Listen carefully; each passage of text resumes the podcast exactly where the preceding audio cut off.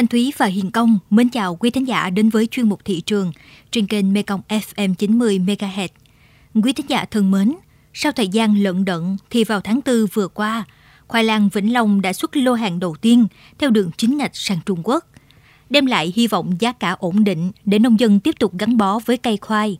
Tuy nhiên, đây chỉ mới là bước đầu, người trồng vẫn cần đáp ứng đầy đủ điều kiện về mã số vùng trồng và mã số đóng gói tăng cường năng lực tiếp cận các thị trường xuất khẩu. Đây là nội dung chính của chuyên mục thị trường hôm nay. Trước tiên, mời quý thính giả theo dõi một số thông tin giá cả đáng chú ý.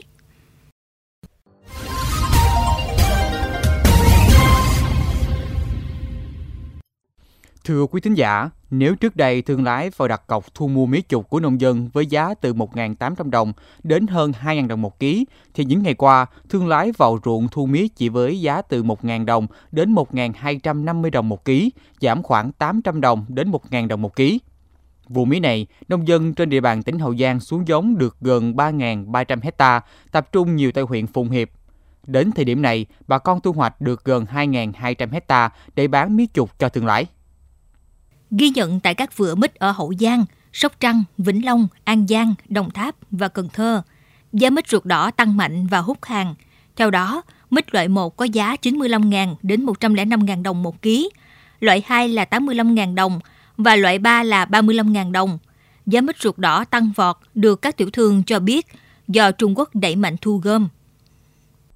Tại khu vực Tây Nam Bộ, giá sầu riêng Thái Xô cao nhất là 110.000 đồng một ký, hàng đẹp lựa ở mức 120.000 đồng đến 130.000 đồng một ký.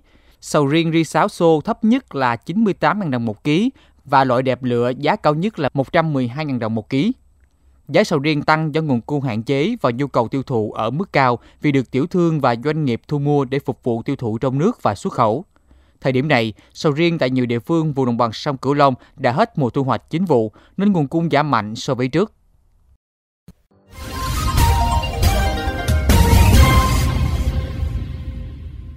Khoai lang là mặt hàng nông sản tiêu biểu của tỉnh Vĩnh Long và địa phương này đã phối hợp với bộ ngành xuất lô khoai lang đầu tiên chính ngạch vào thị trường tỷ dân Trung Quốc. Triển vọng là vậy, nhưng vùng trồng cũng còn nhiều thách thức khi diện tích ngày càng thu hẹp và nông dân phải sản xuất theo quy chuẩn để đáp ứng yêu cầu của thị trường. Nỗ lực tiếp cận thị trường là hướng đi tiếp theo trong chuỗi phát triển ngành hàng khoai của Vĩnh Long.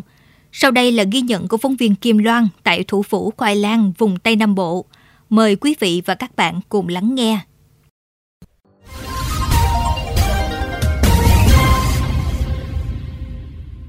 Đặt chân đến vùng chuyên canh khoai lang nước tiếng huyện Bình Tân, tỉnh Vĩnh Long trong thời điểm này, không khí mùa màng trở nên sôi động hơn. Tín hiệu cho thấy nông dân đang đón vụ khoai ngọt đúng nghĩa. Hiện giá khoai tím Nhật chuyên dùng xuất khẩu dao động ở mức 520.000 đồng một tạ. Khoai trắng sữa giá 470.000 đồng một tạ, tăng 110.000 đồng một tạ. Khoai bí đường 550.000 đồng một tạ, tăng 30.000 đồng một tạ. Khoai trắng giấy 850.000 đồng một tạ, tăng 330.000 đồng một tạ. Một điều đáng ghi nhận, diện tích trồng khoai năm nay có tăng hơn năm trước do sản xuất và tiêu thụ sản phẩm thuận lợi.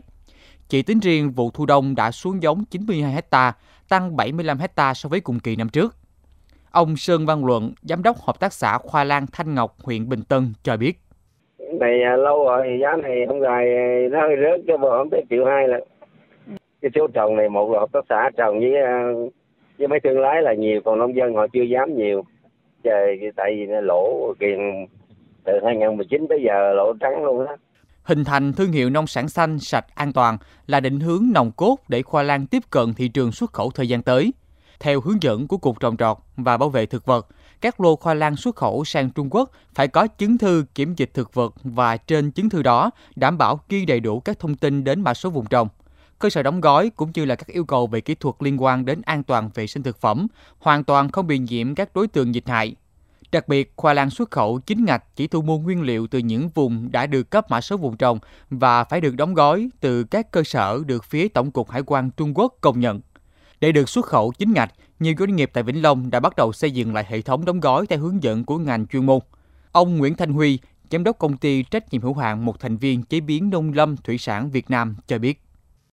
Sắp tới mình sẽ lên kế hoạch là mình sẽ có một vùng nguyên liệu riêng của mình, mình ra một cái giá bao tiêu cho bà con nông dân. Mình cũng muốn là có dùng nguyên liệu ở à, huyện Bình Tân là tại nơi thứ nhất là nó giải quyết nhiều thứ cho bà con rồi cho công ty mình để khỏi phải đi à, chỗ khác mình mua nếu mà mua tại địa phương thì chi phí rẻ Hiện đã có 13 cơ sở đóng gói và 70 vùng trồng khoai lang của Việt Nam được phép xuất khẩu chính ngạch với sản lượng hàng năm từ 1,2 triệu đến 1,3 triệu tấn. Trong số 70 vùng trồng, Vĩnh Long có nhiều mã số vùng trồng nhất với 27 mã. Tiếp đó là Đồng Tháp 22 mã số vùng trồng, Gia Lai có 18 mã được phép xuất khẩu sang Trung Quốc, Quảng Ninh, Thanh Hóa, Long An, mỗi tỉnh có một mã vùng trồng. Để tiếp tục tăng mã số vùng trồng, thì nhiều địa phương đã vận động nông dân tái trồng khoai lang và kêu gọi đầu tư cho chuỗi ngành hàng khoai lang. Ông Nguyễn Văn Tập, Chủ tịch Ủy ban nhân dân huyện Bình Tân, tỉnh Vĩnh Long cho biết. Trong cái hướng tới thì cũng tiếp tục là vận động bà con cố gắng là giữ ờ, giữ diện tích khoai lang. Có thể là chuyển sang cái cây trồng khác nó ngắn ngày nhưng mà vẫn đảm bảo được cái ờ, khi mà cây cây khoai lang có giá à, xuất khẩu được thì sẽ tiếp tục quay trở lại. Về cái ờ, các cái chính sách kêu gọi đầu tư á, thì Bình Tân thì cũng như các đơn vị khác rất mong muốn là có nhiều nhà đầu tư đến để đầu tư trên địa bàn. Khu công nghiệp là 400 hecta của Tân Quế Thành Lợi còn cụm công nghiệp thì hiện tại còn hai cụm công nghiệp của Tân Quế và Tân Bình. Mỗi cụm khoảng ờ, 40 hecta còn khu công nghiệp khoảng 400 hecta trên cơ sở đó thì các cái nhà đầu tư tới xem mà nếu được, họ thấy cái vị trí nó tốt thì họ sẽ xem xét và đầu tư. Thì cái này thì đối với địa phương thì coi như là lúc nào cũng mong muốn ờ, sẵn sàng làm các cái thủ tục pháp lý, đảm bảo pháp lý để cho các nhà đầu tư vào họ đủ điều kiện để họ đầu tư. Hiện nay, Vĩnh Long đang thí điểm mô hình trồng khoai lang hữu cơ, gọi tắt là KL. Bề mặt vỏ của khoai KL trơn bóng, màu sắc đẹp hơn. Đáng chú ý hơn là qua phân tích củ KL bằng các biện pháp kỹ thuật, chất lượng KL khá cao, không có tồn dư lượng thuốc bảo vệ thực vật. Thông qua việc liên kết tiêu thụ với giá cao, sử dụng mã số vùng trồng để xuất khẩu, ước tính lợi nhuận mỗi công KL đạt khoảng 28,4 triệu đồng, cao hơn ruộng ngoài mô hình gần 9 triệu đồng trên một công. Hiện nay, con đường chinh phục thị trường xuất khẩu khoai lang của Vĩnh Long nhận được nhiều sự quan tâm từ bộ ngành và địa phương. Hội nông dân cũng rất nhiệt tình, tích cực tham gia mô hình, đặc biệt là tinh thần tiên phong, mạnh dạng, áp dụng các tiến bộ khoa học kỹ thuật mới vào trong sản xuất, góp phần tạo nên sự thành công, hiệu quả.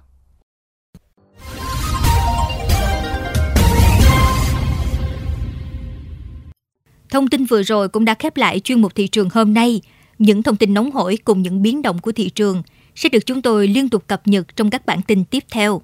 Xin mời quý vị và các bạn cùng lắng nghe kênh podcast chuyên biệt đầu tiên về đời sống của người dân vùng đất phương Nam, chuyện Mê Công, trên nền tảng thiết bị di động bằng cách truy cập vào các ứng dụng Spotify, Apple Podcast trên hệ điều hành iOS, Google Podcast trên hệ điều hành Android, sau đó gõ từ khóa chuyện Mê Công. Thanh Thúy và Hiền Công cảm ơn bà con và các bạn đã quan tâm theo dõi. Xin chào và hẹn gặp lại.